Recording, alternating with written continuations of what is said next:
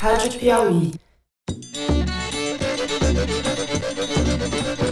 Olá, seja bem-vindo ao Foro de Teresina. E não les vou a falhar. Viva México! Viva México! Viva México! Eu sou Fernando de Barros e Silva, diretor de redação da revista Piauí. Como em toda semana, eu vou conversar sobre o que importa na política com o editor do site José Roberto de Toledo. Opa! E com a repórter Malu Gaspar. Oi, gente. E eu não estou preocupado com pesquisa, com todo o respeito que eu tenho a todos os estudos de pesquisa, né? A gente vai continuar essa missão até o último dia. Todas as quintas-feiras, às 5 da tarde, é hora do Foro de Teresina. Você pode ouvir a gente no site da Piauí e nos tocadores como iTunes, SoundCloud, Stitcher, Spotify e no YouTube só em áudio. Estou voltando é, a minha candidatura ao Senado. O Foro de Teresina é sempre dividido em três blocos e a gente vai começar essa semana falando sobre a eleição no México, a vitória do candidato de esquerda pela primeira vez na história do país. Em seguida, nós vamos comentar as pesquisas eleitorais e as movimentações partidárias para a eleição de outubro no Brasil. E no terceiro e último bloco, nós vamos para Minas Gerais falar da candidatura de Dilma Rousseff ao Senado e do quadro é, eleitoral por lá. Aécio será ou não será candidato?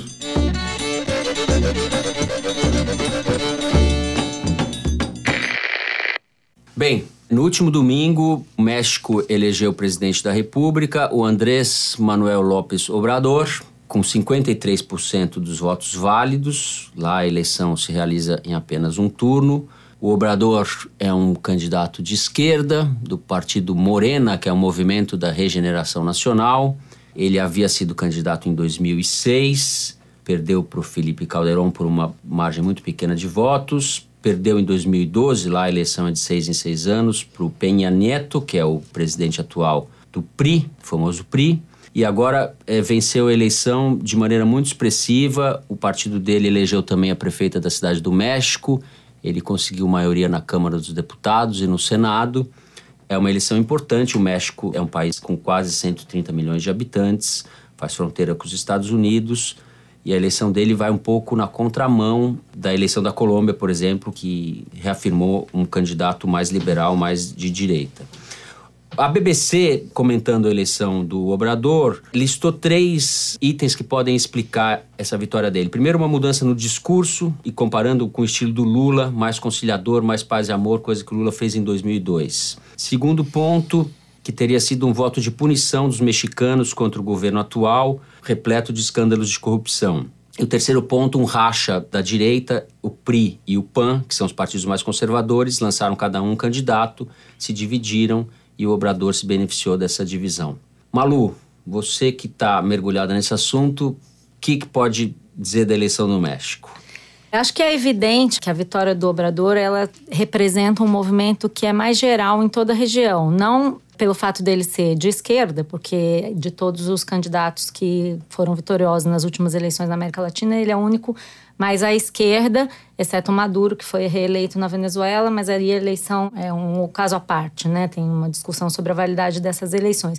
Mas no caso dos outros países, no Chile, na Argentina, no Equador, por exemplo, na Colômbia, como o Fernando acabou de falar, essas eleições tiveram vitoriosos candidatos mais à direita. Mas eu acho que ele representa um movimento geral na medida em que ele é um candidato de oposição. A gente viu essa onda oposicionista varrer as eleições aí na América Latina e dá para ver que existem dois componentes principais nos discursos e nos fatores que fizeram esses candidatos serem eleitos em todos esses países e que são componentes que a gente está vendo também na eleição no Brasil. O primeiro, corrupção. Todos eles têm um discurso de combate à corrupção, de rejeição a governos que mergulharam em corrupção no passado. E, curiosamente, existe um elemento em comum que é o corruptor. Todos esses países foram atingidos pelo escândalo da Odebrecht. Em todos eles há casos em que a Odebrecht pagou propina ou deu dinheiro de caixa 2 para algum dos membros do governo. Isso aconteceu também no México. A Odebrecht pagou propina para o presidente da Pemex, que é a estatal mexicana, muito importante para a economia de lá, para conseguir vantagens na instalação de uma petroquímica, que também é muito importante para Odebrecht lá. na região de Vera Cruz, pagou o governador de Vera Cruz, é todo gente do PRI. Né? Então, existe uma onda oposicionista muito calcada em combate à corrupção. E o segundo componente é a violência, né? Todos os países uhum. latino-americanos, por conta de crise, talvez até da própria corrupção, políticas frouxas de segurança pública, estão sendo atingidos por um crescimento da violência urbana, do crime organizado, e isso também estimula o discurso de candidatos de oposição, né? Agora, quanto ao Obrador, ele é muito bem retratado num perfil que foi publicado nesse mês na revista New Yorker pelo jornalista John Lee Anderson, que é especialista na cobertura de América Latina, passou meses com ele na campanha. E ao ler o perfil, uma coisa que fica muito claro para nós brasileiros é como realmente ele está praticamente repetindo a trajetória do Lula em 2002. Quando você lê as histórias de como os eleitores são apaixonados pelo Obrador, que lá é conhecido pela sigla AMLO, é Andrés Manuel López Obrador o nome dele. Então a sigla forma AMLO. A-M-L-O, uhum. assim como Lula, né? Quatro letras. É, e toda a trajetória que ele fez até chegar ao poder é muito impressionante a semelhança não só dos dois personagens, como das duas trajetórias. E assim como a expectativa que ele está gerando no eleitorado mexicano. Ele é, é praticamente e... um salvador para o México, né? É curioso porque em 2006, quando ele perdeu, o argumento do medo foi muito usado pela campanha do Caldeirão. É, e ele procurou desfazer esse argumento agora, trazendo é, empresários para a campanha dele, sindicalistas considerados mais à direita, partidos de direita. Ele tentou criar um movimento de conciliação. Até curioso, porque os eleitores dele juntam depois do AMLO, né? Aí eles botaram AMLOV.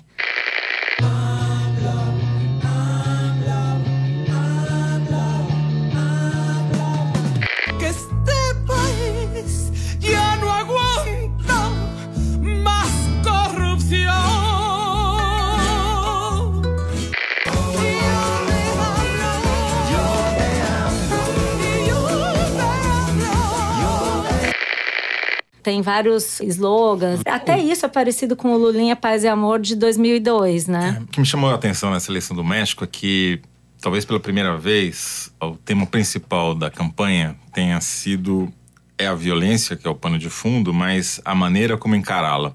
De alguma maneira, a política mexicana está avançada em relação à brasileira.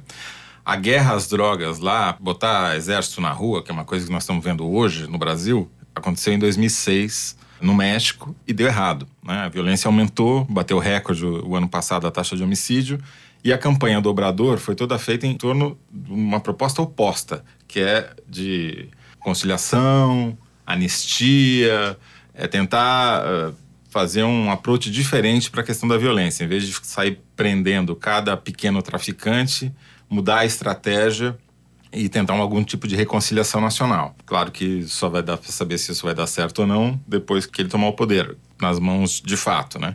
Com essa maioria toda que ele conquistou no Congresso, ele não vai ter desculpa para não executar essa pauta que ele prometeu. Outro aspecto que me parece muito relevante nessa eleição mexicana, que também mostra um avanço da política mexicana em comparação à política brasileira, é que, pela primeira vez, o Senado mexicano vai ter maioria de mulheres vão ser 51% de senadoras 65 de 128 e 49% das deputadas também vão ser mulheres, 246 de 500 cadeiras. E o que mais chama atenção é que em 2006, ou seja, pouco mais de 10 anos atrás, essa taxa era de 23% na Câmara e de 16% no Senado. Eu acho que essa taxa já era maior do que é hoje no Brasil, não? Agora, quanto a essa questão que... da segurança, eu fiquei na dúvida, Toledo, se as propostas dele são muito concretas. Pelo que eu li, parece que são umas propostas meio assim genéricas demais, né?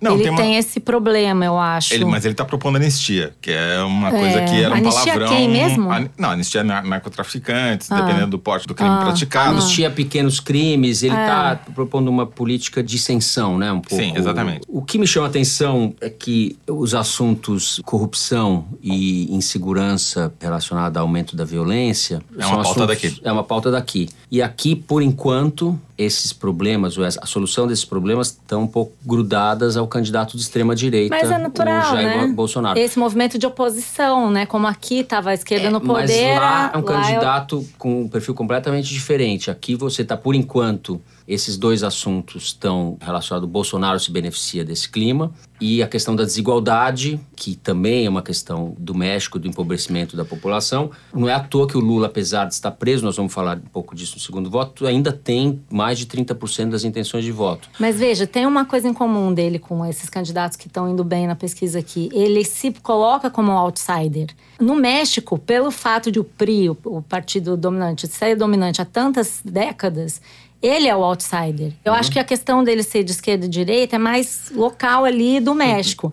Para nós, o que, que isso reflete, me parece? É essa coisa Não, dele mas- ser um cara fora das Não, estruturas. mas ideologicamente as propostas são de esquerda. E aí você Sim, pode traçar um paralelo mas, aqui. mas aqui o governo era de esquerda, então o candidato de direita, tendo essa vontade de mudança, tem mais vantagem. Então, mas é a- isso, assim como aconteceu nos outros, Então, mas tem uma diferença grande. países. Por quê? Porque lá, o partido que está no poder há 12 anos é que iniciou essa guerra às drogas, a guerra contra tudo e contra todos, a violência contra a violência, ao máxima potência. E agora foi alvo de uma campanha que talvez tenha sido a campanha mais virulenta contra um presidente no poder.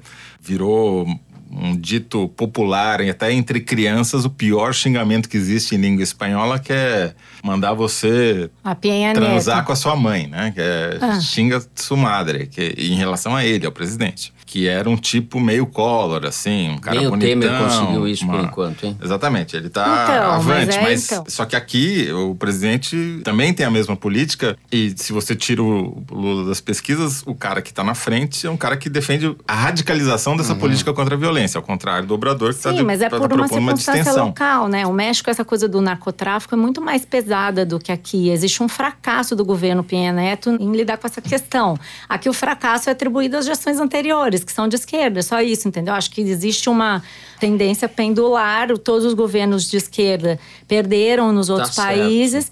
E essa questão, eu não sou especialista em narcotráfico, não sei exatamente quais são as particularidades, mas certamente a questão da fronteira, do narcotráfico no México é uma questão mais complicada do que aqui, né? Violência urbana, não sei. A violência no A- A, México. taxa de, de homicídio no Brasil é 50% maior que a no México. Só que a diferença É. lá é que os cartéis estão tão Exato. embutidos dentro da política local, nos governos estaduais, Estão mais municipais, nas na política. estruturas de poder Gente, essa do eleição Estado. é. teve mais de 130 políticos assassinados durante o processo Sim, eleitoral. Isso não sim. acontece no Brasil, né? Porque- É uma por, coisa por muito causa mais. disso, porque é uma guerra de gangues. Exato, é Não uma, é uma outra característica, né? O É. combate. E talvez ele esteja querendo fazer uma coisa parecida com o que foi feito na Colômbia, né?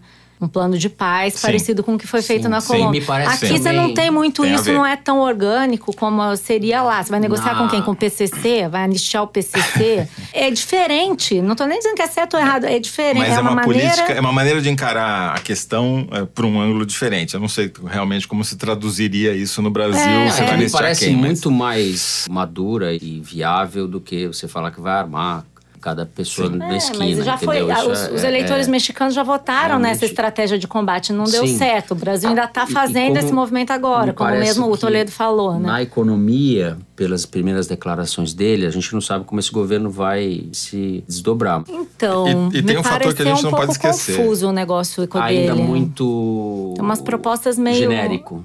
É, e tem algumas meio pouco factíveis. O perfil do John Lee Anderson fala que ele propõe criar 400 mil empregos na região sul do país, que a agricultura está em crise por causa dos produtos importados dos Estados Unidos. Ele diz que vai criar 400 mil empregos, mandando as pessoas plantarem árvores no campo, plantar árvores frutíferas, plantas e produção mesmo, produção agrícola. Mas que ele não vai fazer isso com máquinas, que ele vai fazer isso mecanicamente para que as pessoas possam ser empregadas. E o Estado vai dar esse subsídio. Eu acho essa uma proposta pouco factível, porque você vai vender essa produção a que preço? Quer dizer, o Estado vai subsidiar a produção, vai mandar as pessoas plantarem as coisas na mão para competir com a produção agrícola americana. Não está muito claro o que ele pretende, porque até isso é uma coisa interessante da reportagem, ele ajusta o discurso conforme o público. Então, se ele está na frente de empresários, ele fala que não vai baixar impostos, mas se ele está na frente de sindicalistas, ele fala que ele vai aumentar os salários. São coisas que são excludentes, não dá para você fazer tudo. Né? Então eu acho que existe muita animação, uma expectativa grande, porque ele é um cara super carismático. Ele acabou de anunciar que vai abrir mão da segurança, que ele não vai morar no palácio do governo, que era uma promessa que ele tinha feito, que ele não vai ter jato ou helicóptero, vai viajar em avião de carreira. Então ele tá super bem, ele tá fazendo tudo o que se espera de um gestor Uhum. E austero. disse que vai fazer um plebiscito. Essa é a parte que preocupa, né? é, no meio do mandato. que a galera tá preocupada. pra- O que, que vai pedir esse plebiscito, né? Para perguntar se ele deve permanecer ele deve mais três anos. mais é. três, ou mais seis, ou mais oito. Daqui a três anos a gente não sabe como a coisa vai evoluir, né? Então, com isso, a gente encerra. No próximo bloco, vamos falar de eleição brasileira.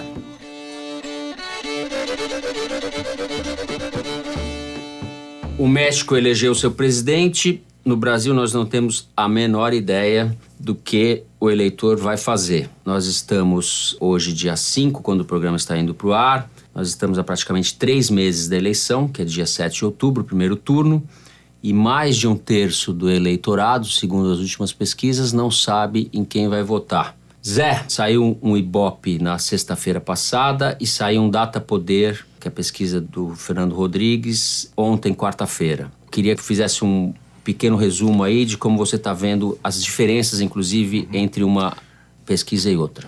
Bom, tem um aspecto muito importante que Ibope e Datapoder concordam, e é praticamente o mesmo número. Segundo Ibope, 41%, segundo Datapoder, 42% do eleitorado não tem candidato há três meses da eleição, que é um fato inédito na história recente da democracia brasileira desde a redemocratização.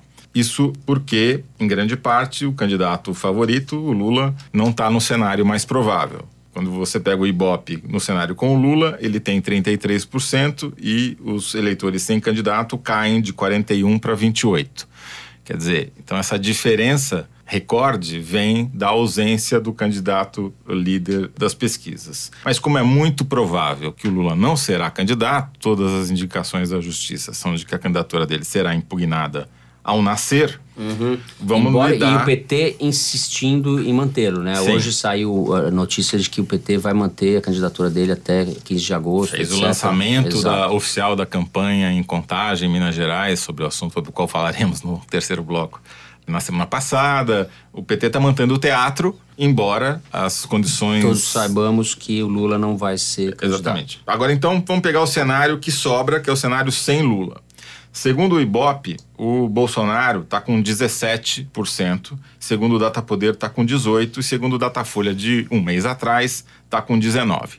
Esse número é importante porque ele deu uma ajustada para baixo no Bolsonaro, a variação do Datapoder está dentro da margem de erro. Sugere por hora um teto do Bolsonaro. Exatamente. Foram menos três pontos em relação ao levantamento anterior deles de um mês atrás. O Bolsonaro bateu num teto e esse teto não chega a 20% nessas pesquisas todas. Quando você diminui o número de candidatos, ele até passa um pouquinho no Datapoder, mas não nos outros institutos. Isso coloca o Bolsonaro numa posição muito privilegiada para ir ao segundo turno, mas não é garantia. Ele provavelmente vai ter que disputar com os outros candidatos que vão crescer à medida que esse eleitorado que ficou órfão do Lula vai ter que se posicionar em algum momento, a não ser que a gente acredite que branco, nulo e abstenção vai chegar a 41%. Eu acho que é uma discussão que não dá pra gente ter agora, vai ter que esperar a evolução. Outra diferença grande do Datapoder em relação ao Ibope é que ele dá o Ciro muito mais alto do que o Ibope dá. Então ele está dando o Ciro com 12 em segundo lugar, isolado, enquanto o Ibope dá com 8, 4 pontos de diferença. Nesse percentual está fora da margem. Eu acredito que está errado o Datapoder, está mais certo o Ibope, por quê? Porque no Datafolha ele aparece com 10, está no meio termo entre um e outro. Marina também. A Marina também dá uma diferença enorme. No Datapoder ela aparece com 7, no Ibope ela aparece com 13, e no Datafolha com 15. Eu acho que ela tá mais para 13 do que para 7, tá com dois dígitos. Por que que isso acontece? Porque a metodologia do Datapoder, ela não pega eleitores que não tenham telefone. Os dados É uma pesquisa feita por telefone. Por telefone ao por máquina. contrário, diferente da pesquisa da Datafolha e do Ibope, que é presencial, que o pesquisador vai até Exatamente. o Amazonas. E existe até uma disputa aí entre eles para tentar se afirmar como a pesquisa mais válida, né? tem uma, uma disputa entre os Qual é a institutos que é mais tradicionais. fidedigna? Zé, qual, é a a que vale parcela mais? que não tem telefone? Então, 11%. da 11% do segundo cálculos do próprio Ibope, mas se você olhar as estatísticas oficiais, você vai encontrar o mesmo número. 11% da população população brasileira não tem telefone. Mas você vai dizer, mas tem mais de 300 milhões de aparelhos telefônicos, números de telefone no Brasil, como é que... Ué, tem gente que tem mais de um e tem Aham. gente que não tem nenhum. Então, essa pesquisa ela não atinge os estratos mais pobres, as pessoas de Exatamente. mais Por baixa exemplo, renda. O Serra, por exemplo, no auge de sua performance política, ele devia ter um 7 celular. né? É, exatamente. então significa que eleitor da classe E e uma parte da classe D de consumo, né, não é atingido tá por essa pesquisa. pesquisa. E o Ibope fez um estudo em que ele pega justamente esse segmento e aplica as taxas de intenção de voto do Bolsonaro e descobre que nesse segmento o Bolsonaro tem 6, 5%. O que é importante dizer nessa pesquisa da Data Poder é que ela tende a superestimar os votos do Bolsonaro, porque ela não pega esse eleitor mais pobre, que não costuma declarar voto no Bolsonaro, e prejudica candidatos que têm uma concentração de votos no eleitorado mais pobre. Entre os que sobraram, o mais prejudicado é a Marina. Fica claro, ela aparece com 13% no Ibope e com 7% no Data Poder. Por quê? Porque o eleitorado da Marina é mulher, baixa escolaridade, baixa renda, gente que tem menos acesso ao telefone do que o eleitorado típico do Bolsonaro, por exemplo, que é jovem, alta escolaridade, alta renda. Tem uma coisa curiosa quanto à metodologia também, né? Aquela história das telas do celular. O problema dessa pesquisa feita pelo telefone e por máquina, porque não é um ser humano que sai ligando para milhares de números, é um computador, feito a partir dos Estados Unidos, inclusive, é que só tem oito dígitos possíveis, porque você tem um número para você parar e outro número para dizer para a próxima tela. E tem 20 candidatos. E como é que é assim? Se você vota em Bolsonaro, vote 4, é, vai isso? por- vote 2, eles- vote 3, exatamente aperte assim, 2, aperte Exatamente um. assim, só que por ordem alfabética. O Aham. que, que acontece? A hora que chega no oitavo candidato, diz que nove para ver a próxima tela. Aham. E a primeira candidata da segunda tela é a Marina. Isso já prejudica ela por um lado também, porque ela fica fora da A primeira segunda tela. tela. é. O Só cara que daí- desliga antes? é, mas quem desliga antes Não não, é computado, Ah, tá. tá. certo? Então a taxa de recusa numa pesquisa como essa é superior a 95%. A taxa de recusa, ou seja, o entrevistado que fala, não, não quero responder, ou desiste no meio, numa pesquisa presencial como a do Datafolha, por exemplo, ou a do Ibope, é 30% para baixo. Isso faz diferença, né? Porque tem o cara que está mais engajado, bolsonarista, que, porra, eu tenho certeza Ele que vou votar no. Bolsonaro, ele vai Até o final. Até o final. O eleitor da Marina, que está meio desencanado... Ah, que preguiça, eu vou desligar. Exatamente. Então, tem que levar tudo isso em conta. Agora, eu advogo que não dá para ignorar a pesquisa do Data Poder, porque ela influencia o mercado, ela influencia as coligações partidárias, ela influencia até o ânimo dos candidatos. E pode influenciar até determinado ponto de uma forma meio errada, né? Assim, porque o cara pode escolher fazer uma aliança com alguém que tá na frente, sendo que de fato o cara não tá na frente. É, eu acho que nisso, E não- acha que isso nesse pode ponto acontecer? não. É, eu acho que não, porque os, os Eles também candidatos- olham outros É, monitoramentos. eles compram pesquisa e tal, né? Aham. Mas o fato, o que, que acontece? No Brasil tem muito pouca pesquisa, porque é muito caro fazer pesquisa. É, nos Estados é Unidos, muito as grande. pesquisas são todas telefônicas nos Estados Unidos. Ou pela internet. Por quê? Porque todo mundo tem um telefone, não tem Só que ninguém lá que tem não tem. muita pesquisa, né? E umas dão errado, outras dão certo. Meio mais. média- É mais. Exatamente. Confuso, Aqui né? nós trabalhamos com escassez. Quando aparece uma pesquisa, não dá pra gente simplesmente ignorar. Tem que tentar achar o que, que é salvável nela, entendeu? Uhum. Zé, o, o cenário continua bastante indefinido e os eleitores ainda não têm candidatos. Os candidatos estão buscando as alianças, né? O programa está indo ao ar na quinta e na noite de ontem, portanto, para quem está ouvindo, na quinta, o Alckmin ia conversar com representantes do DEM, do PP, do PRB e do PR, juntos. Que há uma tendência desses partidos formarem um bloco. Não é, isso não é certo, mas há uma tendência deles formarem um bloco. Fernando Henrique com Temer também jantando, conversando a respeito É. de uma aliança de centro. né? Esses partidos, o DEM está dividido, o Rodrigo Maia está pendendo para o Ciro, o Rodrigo Garcia e o Mendoncinha pendendo para o Alckmin. O ACM Neto, não sabe. E o Onyx Lorenzoni é coordenador da campanha do Bolsonaro. Do Bolsonaro. é. O PP do Ciro Nogueira, que tá solto, Ciro Nogueira, nem sei se o Ciro Nogueira tá solto ou tá, Tá preso. solto. Tá Graças solto. ao Gilmar. tá solto. ou o Toffoli. É. Ou o Lewandowski. Podia mudar o Tende a fazer pra aliança solto. com o DEM. O PR do Valdemar Costa Neto. Tá à venda. Sabe?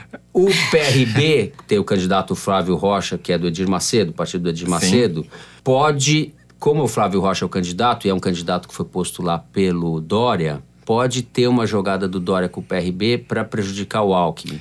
Ou seja, essas negociações partidárias que vão resultar em mais ou menos tempo de TV, além de alguns palanques estaduais, estrutura de máquina, etc., estão muito em aberto. E tem mais e um a mês pela frente. tendência, é, o PSB ainda não fechou também, mas tem uma tendência de ir para o Ciro.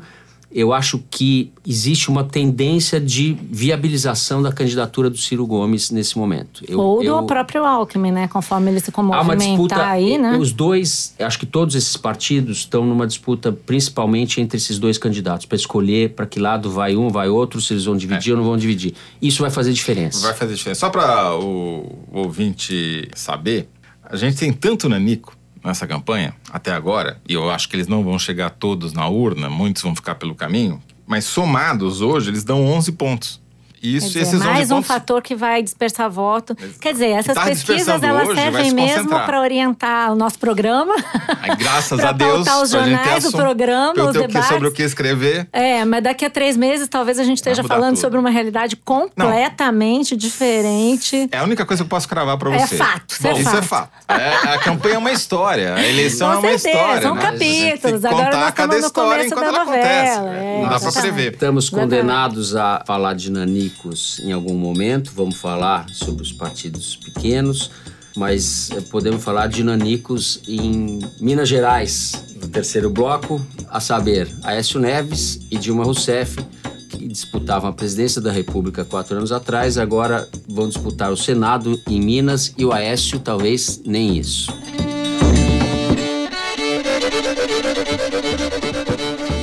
Chegamos ao terceiro e último bloco do programa. Dilma Rousseff decidiu ser candidata ao Senado pelo PT em Minas Gerais. Pode ser que haja uma repetição da campanha de 2014, Dilma contra Aécio, disputando agora o Senado em Minas, mas pelo jeito, Malu, nem isso vai acontecer, porque o Aécio pode não ser candidato ao Senado, é isso? É, o Aécio ele está diante de um dilema, porque, por um lado, ele precisa garantir a sobrevivência política dele, ele é um político profissional, ele é uma pessoa relativamente nova, tem seus 50 e poucos anos, e ele certamente gostaria de continuar político. E, por outro lado, seria importante que ele tivesse o foro privilegiado. O STF restringiu o foro privilegiado, que significa que um parlamentar que esteja sendo processado por algum crime, ele tanto pode ser alvo da justiça especial da Suprema Corte quando esse crime for ligado, correlacionado ao mandato que ele está exercendo, como também ele pode ir parar na justiça comum, se o crime não tiver nada a ver com o exercício do mandato. Então, o Aécio, ele é acusado de crimes nos dois casos. Por exemplo, ele é acusado de ter recebido propina da Odebrecht, um contrato do Centro Administrativo do Governo do Estado. Esse mandato não é o mandato atual dele. Então, nesse caso, ele pode ir parar na justiça comum. Por outro lado, ele pode ser acusado de cometer algum crime no mandato de deputado. E aí ele pode ser privilegiado pelo foro.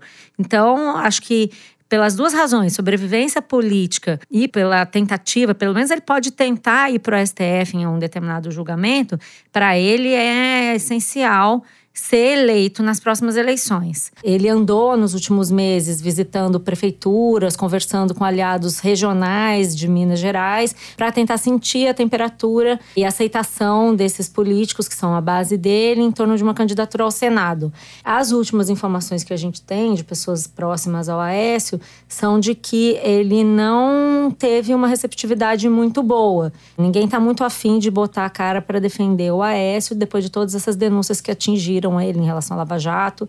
Então, ele está considerando mais provavelmente se candidatar a deputado. E aí, nesse caso, não haveria uma disputa direta entre ele e a Dilma, né? Embora sejam duas vagas para o Senado, mesmo assim ele está avaliando o risco de não se Seria, eleger. é, essa baque aí dessas investigações foi tão sério para a imagem dele que talvez nem ao Senado ele ganhe a eleição, né? E E, o Toledo ficou tem uma história legal, né, Toledo? Com o Temer. Nem o Anastasia tá popularidade. muito querendo botar cara, né, Toledo? Anastasia Tá bem, é senador para Minas Gerais. Ex-governador, né, aliado. Vamos lá. Anastasia é candidato ao governo. Ao governador. tava falando para o Senado. E Tava contando. Anastasia não queria ser candidato, porque ele tem mais quatro anos de mandato no Senado. Foi pressionado pelo partido, foi quase que obrigado pelo PSDB a se lançar para não criar um vácuo lá, não tinha outra Para liderança apoiar pra o. Alckmin também, né? Pra ter- dar Tem um candidato forte Alckmin. em Minas Gerais. Só que parece que a condição que a Anastasia impôs foi não estar no mesmo palanque que o Aécio, de tão tóxica que é a presença política do Aécio em Minas Gerais hoje. Vamos lembrar que ele perdeu a eleição para Dilma Rousseff em Minas Gerais também, né? Território dele. Isso gera uma situação completamente aberta nessa disputa para o Senado em Minas Gerais, porque As pesquisas que tem não são lá muito confiáveis, tem uma do Paraná, tem outra da Vox. Todas estão colocando a Dilma em primeiro lugar, com um percentual não assim tão alto, em torno de 20% a 25%, e o Aécio em segundo. Mas tem um monte de outros candidatos, que a maioria de nós que não mora em Minas nunca ouviu falar, que aparecem razoavelmente bem posicionados. Tem um ex-prefeito de Juiz de Fora, tem uma espécie de Datena uh, local, tem a candidata do PCdoB, a Jo Moraes, e tem o, o cara do Isso Novo, pro o Rodrigo Senado, Paiva. né? isso pro Corrida Senado. pro Senado. É, o Senado isso- está muito disperso. Isso se agrava se a gente pensar que a escolha para o Senado se dá muito perto da eleição, né? Às vezes é na muito urna. imprevisível, né? A eleição para o Senado. Muito eleitor, especialmente quando tem duas vagas, as pesquisas em geral erram. Porque os eleitores não se tocam, muitos eleitores, não todos, mas muitos eleitores não se dão conta que tem que votar para dois candidatos ao Senado. Chega na urna e o cara se depara, pô, eu já votei, mas tem mais um senador. Aí vota em qualquer um. É, muitas vezes o que acontece é que o, o cara que tem o mesmo número do candidato a governador, que é o voto seguinte, ou a presidente, acaba se beneficiando. Aconteceu isso, por exemplo, com o Ricardo Yang, na eleição passada, que tinha duas vagas para o Senado em São Paulo. que Recebeu muito mais votos do que ele mesmo Ele achava que ia sabia. receber. Então. Agora, apesar disso tudo, é improvável que a Dilma não se eleja, né? Ela é favorita Porque- nesse cenário hoje. Agora, tem uma questão aí que a gente não sabe até que ponto vai afetar a candidatura dela, que é a própria popularidade do Fernando Pimentel, que é governador e é super aliado da Dilma, sempre Sim. foi um próximo, foi ministro dela, e que está igualmente enlameado por denúncias de corrupção, né? Tanto quanto o Aécio, né? Sim, exatamente. Tem um bastidor interessante que eu apurei ontem, que a candidatura da Dilma, ela foi convencida pelo Lula na véspera dele ser preso. Foi lá no Sindicato dos Metalúrgicos São Bernardo, a Dilma foi lá visitá-lo na véspera, e o Pimentel também estava. E os três, conversando, conseguiram convencer, o Lula principalmente, conseguiu convencer a Dilma a se lançar candidata em prol do partido.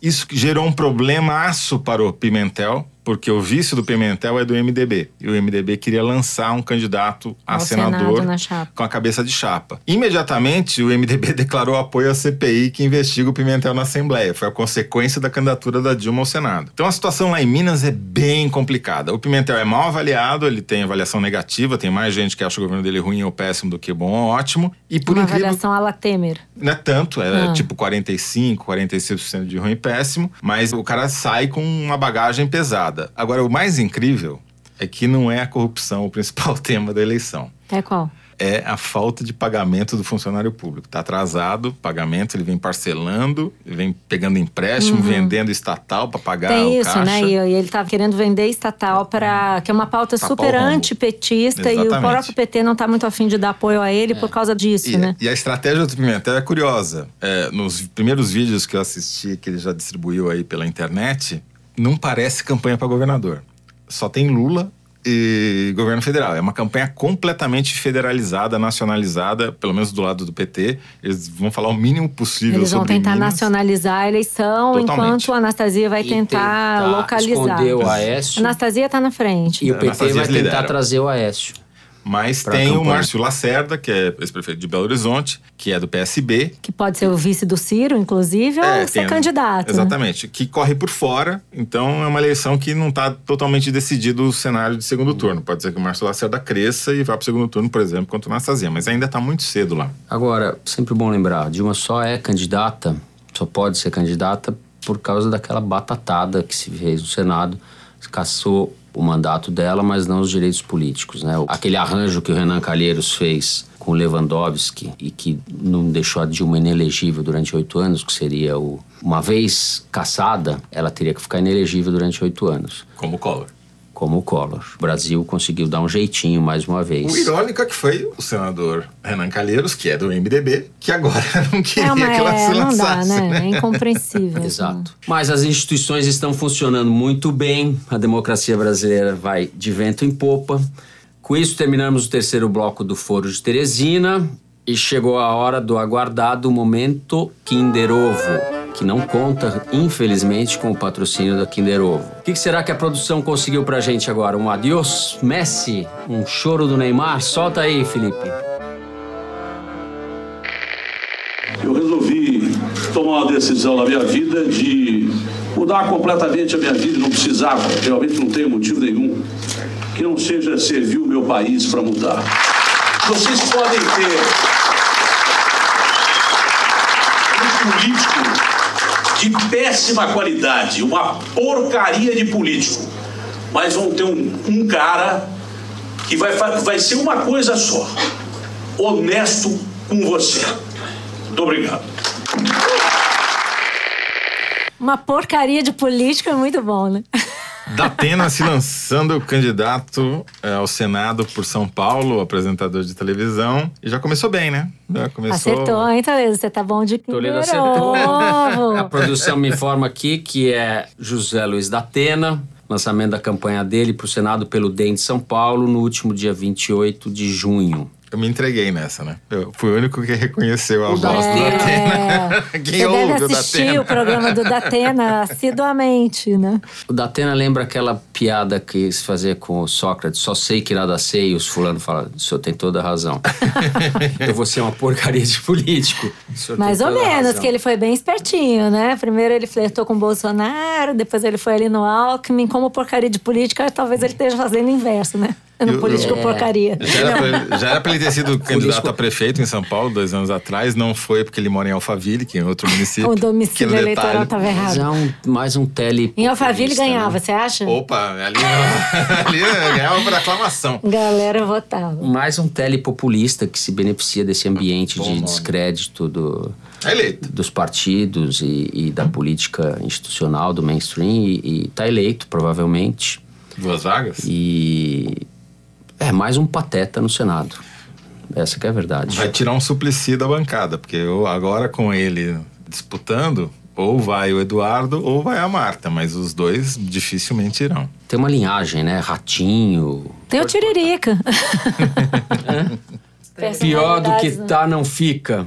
Tiririca errou também. Pior do que tá, não fica. Sempre pode ficar pior. Antigamente as coisas eram piores, só que depois foram piorando. Bom, com Paulo Mendes Campos nós chegamos ao fim do Foro de Teresina. Toda quinta, às Desta 5 da semana. tarde. Dessa semana, claro. Na próxima semana a Vai gente se animando, não, A gente vai estar falando na quinta-feira, o Brasil se passar na sexta joga terça-feira, então a semifinal. Já saberemos. Bom, toda quinta, 5 da tarde, a gente se encontra para essa conversa. Você é o nosso convidado. Você pode ouvir a gente no próprio site da Piauí, mas eu indico que você baixe em algum tocador no seu celular para poder ouvir a gente em qualquer lugar. No ônibus, no carro, correndo na esteira, na fila do supermercado, onde você quiser. A gente está nos podcasts do iTunes, no Stitcher, no SoundCloud, no YouTube e no Spotify. Eu vou te interromper, Fernando, porque eu descobri que tem um lugar perfeito para ouvir o podcast. Onde que é no voo entre São Paulo e Rio de Janeiro. Tem que baixar antes, que dá exatamente a duração do podcast da duração do voo. Que Da ponte incrível. aérea. Coisa incrível. linda. Inclusive foi pensado nisso. Sincronismo total. É elevado como nosso É o único jeito de elevar o nível da nossa conversa, é ouvir. É Foro de Teresina.